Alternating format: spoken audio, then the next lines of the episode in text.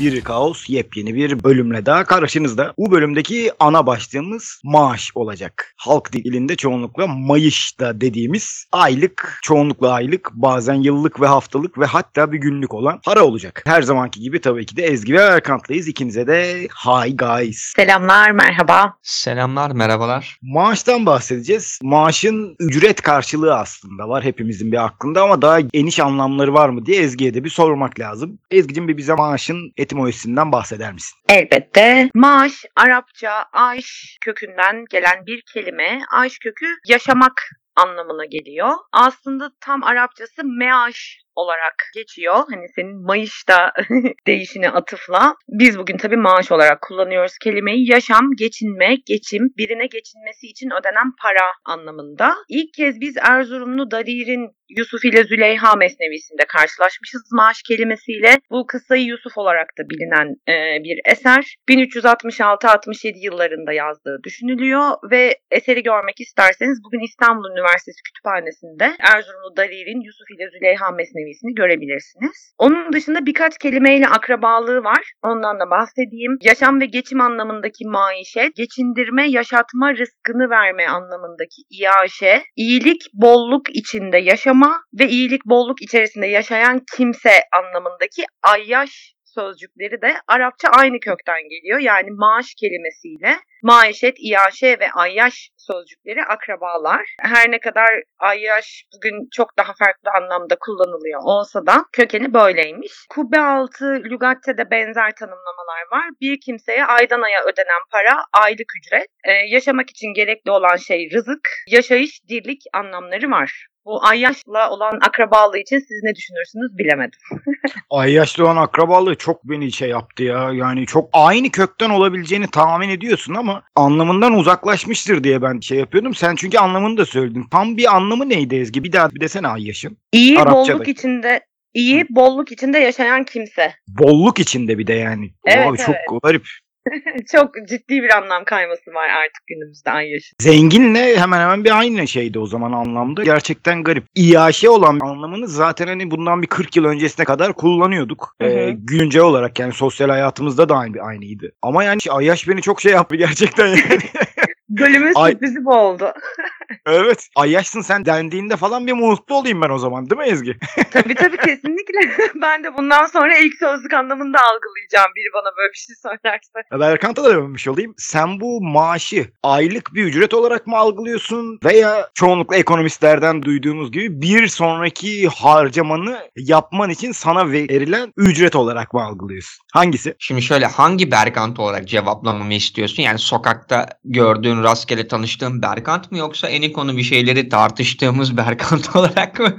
Yaklaşık 30 bölümdür podcast'le yani hep birlikte muhabbet ettiğimiz Berkant. Tabii O ki işte de yani tercih edeceğim o, o. o, o sakat işte o ikisinin arasında bir yerde böyle çok e, şizofrenik bir karaktere dönüşmeye başladı yavaş yavaş. Ama iki yaklaşımımı da ve bunun sonucunda o e, şizofrenik karakterin de yaklaşımını söyleyeyim sana. Şöyle düşünüyorum. En nihayetinde bu maaş belirli bir zaman dilimi içinde yapılan işe karşılık verilen maddi kaynak. Yani bu belirli zaman bir hafta, bir gün, bir ay veya bir yıl olabilir. Aslında ben şu- seni bir durdurayım burada. Çünkü anlamlarından da biri şey abi hani bu yani emeğinin karşılığı gibi biz algılıyoruz ama gerçek anlamlarından da biri şu. Geçinmen için gereken bir ücret aslında. Şey değil yani bu hani emeğimi harcadım ve karşılığını al, şey yapıyorum alıyorum. Bu bir karşılıkmış gibi değil anlamlarından biri aslında. Kesinlikle sana katılıyorum. Kesinlikle. Emek burada konu değil. Son birkaç yüzyıldır demeyelim. Son 100-150 yıldır biz Marksist terminolojiye çok hakim olduğumuz için ve Marksist terminolojiyi bildiğimiz için yani ister kapitalist olalım ister Marksist komünist olalım biz sanki emekmiş gibi algılamaya çok açığız konuyu. Halbuki konu senin dediğin gibi bana sorarsan emek meselesi değil. Konu hayatta kalma mücadelesi. Survive. Hayatta kalıp devam edebilmekle ilgili bir şey. İşte bu da belirli bir zaman dilimini kapsıyor. Bir günlüğüne mi hayattayız? Tıpkı 19.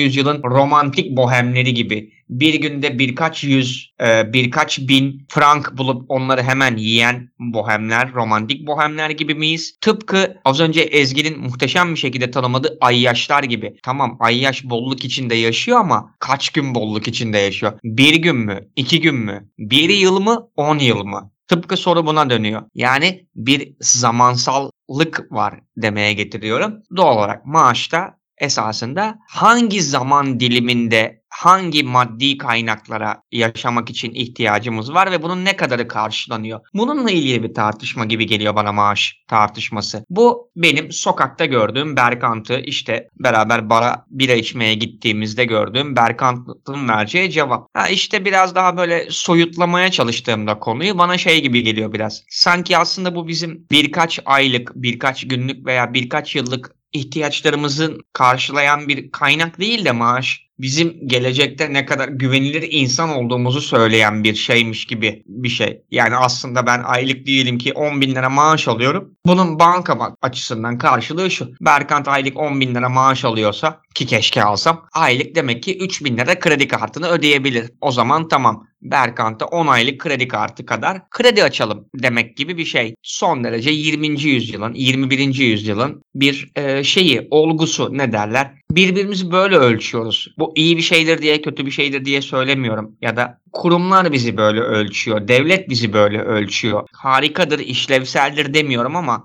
bir kriter. Maaşın böyle bir şeyi var. Yani maaş aslında bizim gelecekte ne kadar daha çalışmaya devam edeceğimizi söyleyen bir ölçü aslında. Çünkü beyaz yaka çalışan dinleyenlerimiz bilir. Gençlikte bir maaşla başlarsınız 20'lerinizin ortasında. O maaş bir ara yavaş yavaş yavaş yavaş yükselir. Sonra bir anda bir zirve yapar ve siz kariyerinizin zirvesine gelirsiniz. Çok büyük projeler, çok büyük işler falan yaparsınız. Sonra da zaten artık bir yaşlanma evresine girer. Bir nebze maaşlarda yaşınız itibariyle kenarıya çekildiğiniz için yavaş yavaş bir düşüş gözlemlenir. Yani bu olur. Bunu birçok insan bilir. Yani çünkü en üretken insanlar ne en yaşlılardır ne en gençlerdir. İkisinin arasında optimal bir yerde duranlardır. Maaş bununla ilgili bir şey işte. Gelecekte ne kadar ne iş yapacağını da söylüyor aslında sana bir ölçüde. Doğru olmayabilir, güzel olmayabilir ama biraz böyle bir şey benim görebildiğim kadarıyla. Anladım abi. Ezgi'ye de bir aynı yerden verip fikrini sorayım. Çünkü hani bu maaşa baktığımız açı aslında paraya, harcamalara ve hayatımızı bir idame ettirmeye baktığımız açıyla da hemen hemen bence aynı. Ezgi sen Berkant'ın anlattıklarıyla hemfikir misin? Ya da olur mu öyle şey canım hani maaşımı ben aldığım gibi bir sonraki ayı değil şu anı bir düşünüyorum da mısın? Hani böyle başlayalım ve oradan sonra sen Berkant'ın anlattıklarına göre zaten bir karışıklıklarını ya da bir hemfikirliklerini anlatırsın bize.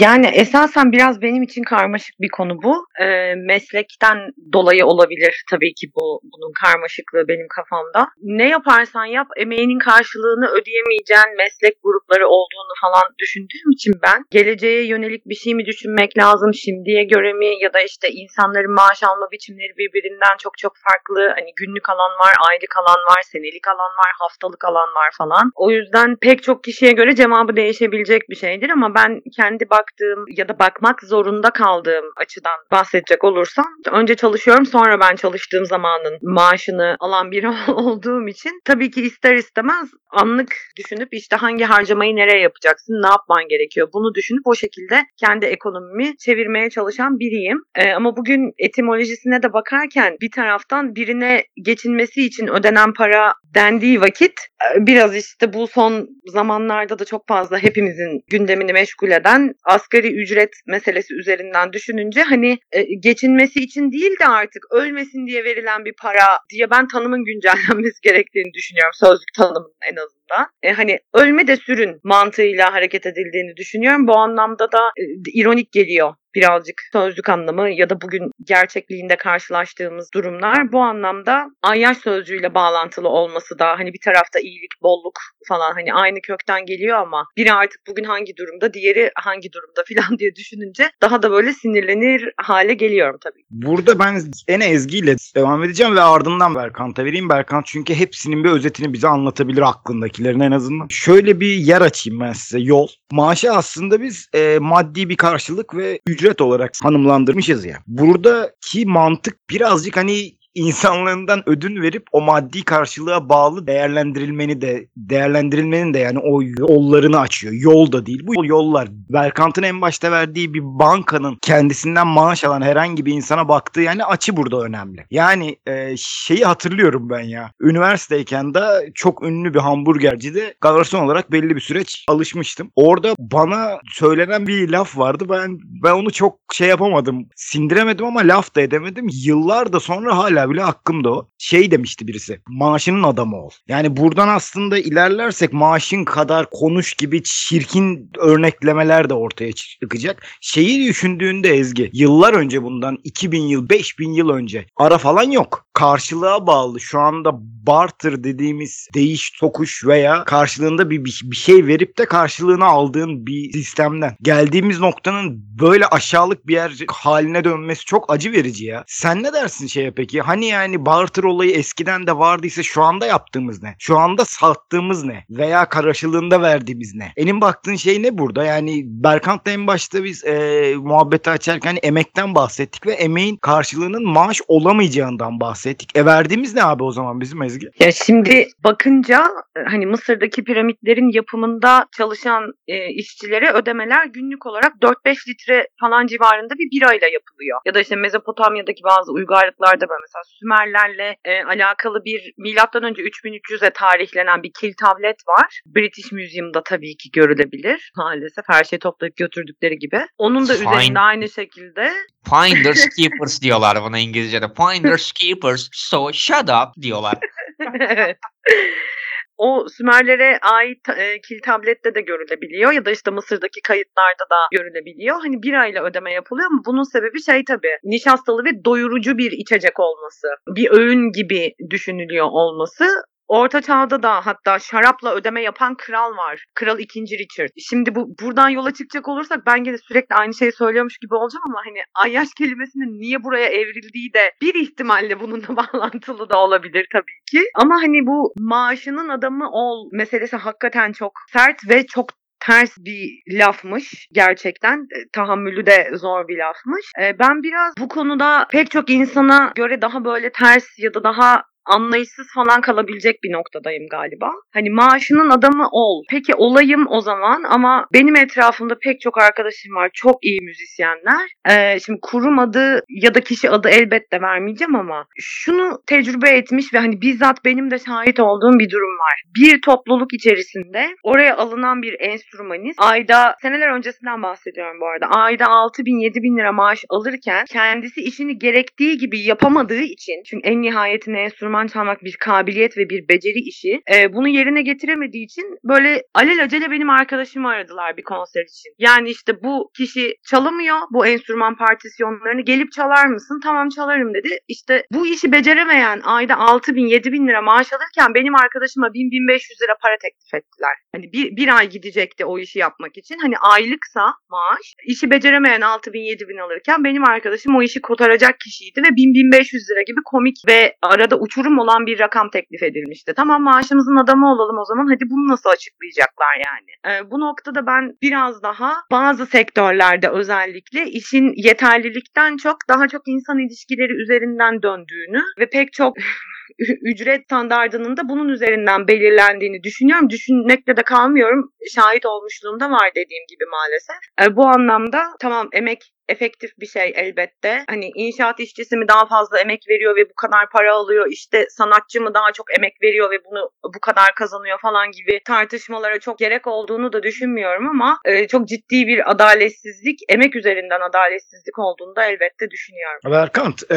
yani Ezgi'nin baktığı nokta aslında sorulduğumdan azıcık uzaklaşsa da üçüncü bir gözmüş gibi üstten bakan ve çoğunlukla da bir bütün eksikleri gören bir göz. Senin peki bu benim de dediğim sonunda sorduğum soruya vereceğin cevabın ne olur? Yani karşılığında biz ne veriyoruz ki böyle maaşlar alıyoruz? Ya da orada hani bin lira on bin liranın çok önemi yok. Maaşımızın adamı olabilmek veya e, maaşımız kadar ağzımızın açılması ve laf edebilecek olabilmemiz çok aşağılık oldu şu anda. Zaten son bir 20 yıldır böyle. E, yani bu barter olaylarından geldiğimiz noktanın böyle bir yer şey yapmasını sen, sen nasıl açıklarsın bunu? Hani gitgide aşağılara indiğimiz okey ama hani burada da bir mantık vardır değil mi? Ben şöyle yorumluyorum durumu. En nihayetinde sana maaşın adamı oldu galiba cümle. Bu minvalde konuşan kişi en nihayetinde bir safsata yapıyor. Yani mantıksal safsata yapıyor. Ne yapıyor? Seni yaptığın işin maddi karşılığına indirgemiş oluyor. Halbuki sen yaptığın maddi iş, işin maddi karşılığından ibaret bir insan değilsin. Çok daha kapsamlı bir Yalnız insansın. o zaman ben sana şöyle bir yani bir hatırlatma da yapmış olayım. Verdiğin bir örneği hatırlıyorsun değil mi sen? Hani Evet. bankanın gördüğü beni açı da aynı açı abi. Hani bankanın bir temsilcisi de böyle bir lafı bana edebilir Tabii gibi banka oluyor da o seni, zaman. tabii tabii banka da bir safsata yapıyor canım. Bankacılık sistemi de bu anlamda çok ciddi bir mantıksal safsatadır. Burada bir e, şey yok. Yani o adam kişisel safsata yapıyor. Daha doğrusu bu safsatayı bir insan, bir birey olarak dile getiriyor. Bankacılık bunu bir kurum olarak dile getiriyor. Ama ikisinin de yaptığı net açık mantıksal safsatadan ibarettir. Bu kadar açık seni veya beni veya Ezgi'yi veya herhangi bir insanı bir noktaya sabitliyor ve sen bundan ibaretsin demeye getiriyor. Ancak ben Ezgi'nin yorumunda da şöyle bir risk görüyorum. Ezgi de insanı emeğinden ibaret bir insana yorumlamış oldu bana sorarsan Ezgi'nin baktığı açı. Demek istediğim şey şu. İnsanı sadece ekonomik yap, yaptığı işin ekonomik karşılığına indirgemek bir safsataysa sadece emeğine ve o emeğinin karşılığını alması gereken bir canlıya da indirgemek bütünüyle yanlış. Ee, çünkü insan fazlasıyla kompleks bir şey bunlara indirgenebilmek için. Çünkü bir sosyal bileşeni var onun. Bir inançsal bileşeni var. Bir politik bileşeni var. Bir kültürel bileşeni var. Bir cinsel bileşeni var. Bir tüketimsel, üretimsel bileşeni var. Bugün herhangi bir işçinin bir şey ürettiğinde o üretim bandında bulunarak nasıl bir tüketime sebebiyet vereceğini bilmiyoruz. Yani şundan bahsediyorum. Ben herhangi bir AVM'ye girdim ve oradan bir çanta aldım. O çantayla nasıl bir macera yaşayacağımı ne o çantayı yaşayan, üreten biliyor, ne tasarlayan biliyor, ne satan biliyor. Bir tek ben biliyorum. Ki o da belli bir ölçüde. Çünkü ben belki bundan 3 ay sonra Van'da olacağım. Belki 8 ay sonra Pekin'de olacağım. Bunu kestiremem. Demek ki insan sadece ürettiği şey değil, sadece tükettiği şey değil, sadece emekten ibaret değil. İnsana olasılıklar da dahil. O yüzden sadece iki kutup yani o adamın söylediğine Ezgi'nin vereceği cevap mantıklı ama yine de bir bütün olarak açıklamaya muktedir değil. Ha bende bunun cevabı var mı dersem bende de yok yanlış anlaşılmamasın. Muhalefet ediyorum da sanki cevap bende varmış gibi olmasın. Muhalefet ediyorum ama bir cevap da yok. Çünkü şu problemi bilmiyoruz. Öngörülemezlik diye bir konu var. Yani öngöremediğimiz için şunu bilmiyoruz. Ezgi'nin arkadaşı o enstrümanı o uygun platformda, konserde, şurada, burada çalarak belki de 10 yaşında bir genci muhteşem bir şekilde etkileyecek ve o insanda bambaşka bir insana dönüşecek. İşte bunu kestiremiyoruz. Bunu hesaplayamıyoruz. Bizde bunun hesabı yok. Problem burada yatıyor. O öngörülemezliğin karşısında gerilim oluşuyor. Maaşla ilgili yaşanan gerilim de bu. Maaşı talep eden ben sonsuz olasılıklara açığım. Benim ürettiğim çanta Berkant'ı Miami'ye de götürebilir, Pattaya'ya da götürebilir diyor. Ama çantanın üretildiği firmanın, fabrikanın sahibi, işveren de Berkant o çantayı üretip İzmir'den çıkmayan sünepe, embesil bir heriften ibaret de olabilir. O yüzden kusura bakma sana aylık en fazla 4 bin lira verebilirim de diyor. Adam da diyor ki hayır 10 bin lira talep edebilirim.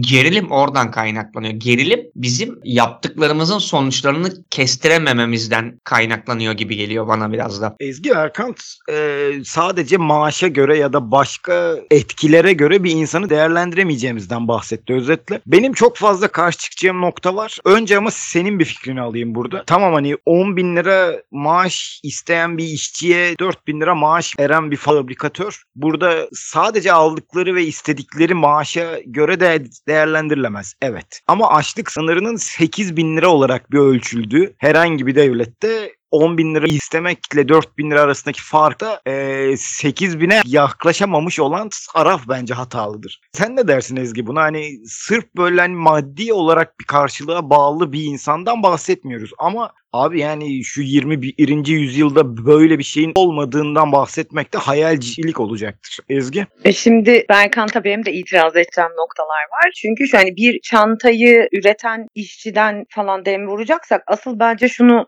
söylemek lazım sanki. Bunu hep zaman zaman düşünmüşümdür. Hani bir doktor ölmek üzeresindir ve hayatını kurtarır. Ya da hep şeyi aklım almaz benim. Bomba imha uzmanları. Mesela sana bir maaş ödüyorlar değil mi bunun için? 6 bin, 7 bin, 10 bin her neyse. Ölüm tehliken var. Tamam sen bunu bile isteye seçiyorsun bu mesleği. Başına gelecekleri biliyorsun. Risklerin farkındasın vesaire. Veya işte asker ya da polis olanlar. Veya işte özel güvenlik olanlar gibi gibi. Hani böyle meslek dallarında. Bunun karşılığında hani bomba imha uzmanı binlerce kişinin hayatını kurtarıyor esnada. Ama işte gidiyor ayın 15'inde falan maaşı yatıyor. İşte 6 bin 7 bin ne kadarsa. Hani bu burasından bakacak olursak dünyanın en saçma durumu ya da seni ölümcül bir hastalıktan kurtaran veya çok kritik bir ameliyatı başarıyla gerçekleştiren bir doktora bakacak olursak adam trilyon istese yeri yani o esnada. İnsan hayatı kurtarıyorsun çünkü vesaire. Ben çok oradan bakmak gerektiğini düşünmüyorum. Daha çok İsmail senin dediğin noktadan bakıyorum. Hani şu kadar emek verdim ve bunun karşılığında bunu istiyorum gibi değil. Ee, artık insanlar açlıkla mücadele ediyorken bu benzer şeyleri para bölümümüzde de konuşmuştuk ama özellikle hani spesifik olarak maaş olunca bunu çok daha rahat ve net şekilde sanırım söyleyebiliriz. En sonunda aç kalacaksın. Hani artık yoksullukla da değil, açlıkla sınandığın bir durumda sana 8 bin lira ya da işte 9 bin lira vermesi gereken işverenin bunu vermemekte inat ediyor olmasının sebebi kendi cebini daha çok doldurmak istiyor olması. Başka hiçbir şey değil. İşte bugün bu ülkenin gerçeği olan ha sen beğenmiyor musun asgari ücreti? Tamam asgari ücretin yarısına çalışacak onlarca işsiz adam var sokakta diyor. Veya şey gibi söylemler duyuyoruz sağda solda. İşsizlik yoktur, iş beğenmemek vardır gibi akıl almayacak cümleler duyabiliyoruz. Ee, bu noktada insanlar artık refah içerisinde ya da belli bir sosyoekonomik sınıfa dahil olarak hani bir üst sınıfa dahil olarak yaşamaktan ziyade insanlar aç kalmamak ya da çoluğunu çocuğunu aç bırakmamak üzerine kendi maaş pazarlığını yapmaya çalışıyorlar. Böyle kurban pazarlığı gibi falan oluyor. Maşallah ülkedeki sendikalar da müthiş çalıştığı için zaten neticeleri görüyoruz. En son zamdan sonra çok fazla sevinen insan oldu. Asgari ücrete yapılan zamdan sonra. Belki senin sorduğun şeyden birazcık uzaklaşmış olacağım ama bunu söylemezsem olmayacak gerçekten. Çok sevinen insan oldu. Aa bu kadar zam aldık işte daha önce böyle bir zam görmemiştik falan diye. E, bir iki ay sonra öyle bir zam görmediklerini ama gördükleri zammın da bir işe yaram yaramadığını maalesef görecekler herhalde. Ee, ülkenin ekonomik durumu onu gösteriyor. Üretimin ne, tüketimin ne, neyi ithal ediyorsun, neyi ihraç edebiliyorsun, ne yapıyorsun, ne ediyorsun. E zaten hepimiz birer ekonomiste dönüştük. En anlamayanımız bile bir süredir e, pek çok şeyi takip ede de biraz daha ekonomistmiş gibi konuşmaya başladı. E, bu anlamda insanların açlıkla sınandığı bir durumda insanların neyi talep ettiklerinden çok neden talep ettiklerinin daha önemli olduğunu düşünüyorum ben. Ezgi'nin bahsettiğini şöyle anlıyorum Berkan. Anladım anlatayım ve ondan sonra atayım ben sana topu. Ee, yaptığın işi neden yaptığın değil, işin çerçevesine göre değerlendirmek daha mantıklı diyor ve maaşın sözlük anlamına göre değerlendirilmeli diyor. Yani açlığını giderecek bir karşılık olarak. Yani burada senin baktığınla tanım tersine aslında bu gibi. Sen tek olarak bir insanın bir isteyeceği maaş karşılığına göre değerlendirilemeyecek kadar komplike bir bir şeyden e, söz etmiştin. Bu maaştır, karşılıktır, emektir gibi olaylar için. Şu anda Ezgi'nin anlattıklarına karşılığın ne? Hani ben de çünkü azıcık da olsa bir Ezgi'ye yakın urumdayım gibi. Yani açlık sınırı dediğimiz şeyi bile artık maddi bir karşılıkla bir ölçüyoruz. Hani iki gün aç 28-29 gün toksa bir insan tok denecek gibi bir şey var şu anda. Çünkü ortam var. Şöyle derim. Yani burada bir insanın veya bir insan grubunun bir şeyi neden ve ne sebeple ya da ne hangi amaç uğruna talep ettiğinin çok bir önemi olmadığını düşünüyorum ben. Benim söylemek istediğim şey şuydu esasında. Maaşı talep edenle maaşı e, belli bir noktada yani 10 binim sayılar çok rastgeleydi bu arada. Yani Türkiye'deki sayıları veya başka bir yerdeki sayıları düşünerek vermedim bu arada. Yani 100 bine 40 bin de verebilirdim sayıları. 10 bine 4 bin dediğim sayılar tamamen rastgeleydi ve ben işverenle işçinin arasındaki gerilimi anlatmaya çalıştım. Ve dikkat ettiyseniz şuna vurguladım. İşçi sınıfı ve çalışan üreten, ürettiği şeyin sonsuz olasılığa açık olduğunu iddia eder. İşverense üretilen şeyin üretilen şeyden ibaret olduğunu iddia eder ve ona karşılık bir paha biçer, bir ağırlık, bir bedel biçer dedim ben. Gerilim buradan kaynaklanır dedim. İşveren şu maaşı vermeli, bu maaşı vermelidir veya vermemelidir gibi bir iddiada bulunmadım. Hele hele açlık sınırının ne olup ne olmadığı ile ilgili bir sınır da koymadım. Çünkü açlık sınırı, Türkiye'de açlık sınırı denen bir barem var, bir ölçü var. Bir de fakirlik sınırı denen bir ölçü var. Bunlar tümüyle kültüreldir. Ne demek istiyorum? Şunu demek istiyorum. Bugün Afrika'ya gittiğinizde oluşacak açlık sınırıyla Türkiye'deki açlık sınırı aynı değildir. Onu bırakın Almanya'daki açlık sınırıyla sosyoekonomik olarak yakın bir ölçüt olsun diye söylüyorum. Fransa veya Hollanda'daki açlık sınırı da farklıdır. O yüzden açlık sınırını işveren karşılıyor veya karşılamıyor üzerinden yapılan bir tartışma son derece sınıfsaldır ve bir yere de varmaz. Konu çok saptının farkındayım. Ancak son 100 yıldır da zaten bir yere varmıyor. Değerli arkadaşlar bunu anlatmaya çalışıyorum. Zaten son 100 yıldır bir yere varsaydı şu anda olduğumuz toplum böyle olmazdı. Benim iddiam bu yönde. Yani demek istediğim maaşın kriteri açlık sınırı veya açla kalmama sınırı olamaz. Benim düşüncem bu. Ha maaşın sınırı ne olmalıdır? Ölçü ne olmalıdır? Bunun cevabı bende var mı? Bunun da bende olmadığını da söylemiştim en baştan. Ama sınır açlık meselesi değil. Konu açlık fakirlik meselesi değil emek hiç değil lemeye getiriyorum. Çünkü bir takım sosyo-kültürel ilişkiler ağı var. Yani sosyal sermaye var. Eğri oturup doğru konuşalım. Burada 3 kişi bu podcast'i yapıyorsak bir takım sosyal sermayelerimiz de var da bunları konuşuyoruz demektir. Ezgi'nin bildiği bir şey var. İsmail'in bildiği bir şey var. Berkant'ın bildiği, düşündüğü bir şey var. Ve bunları ortaya koyuyoruz. Buna bugün bir bedel biçmeye kalksa bir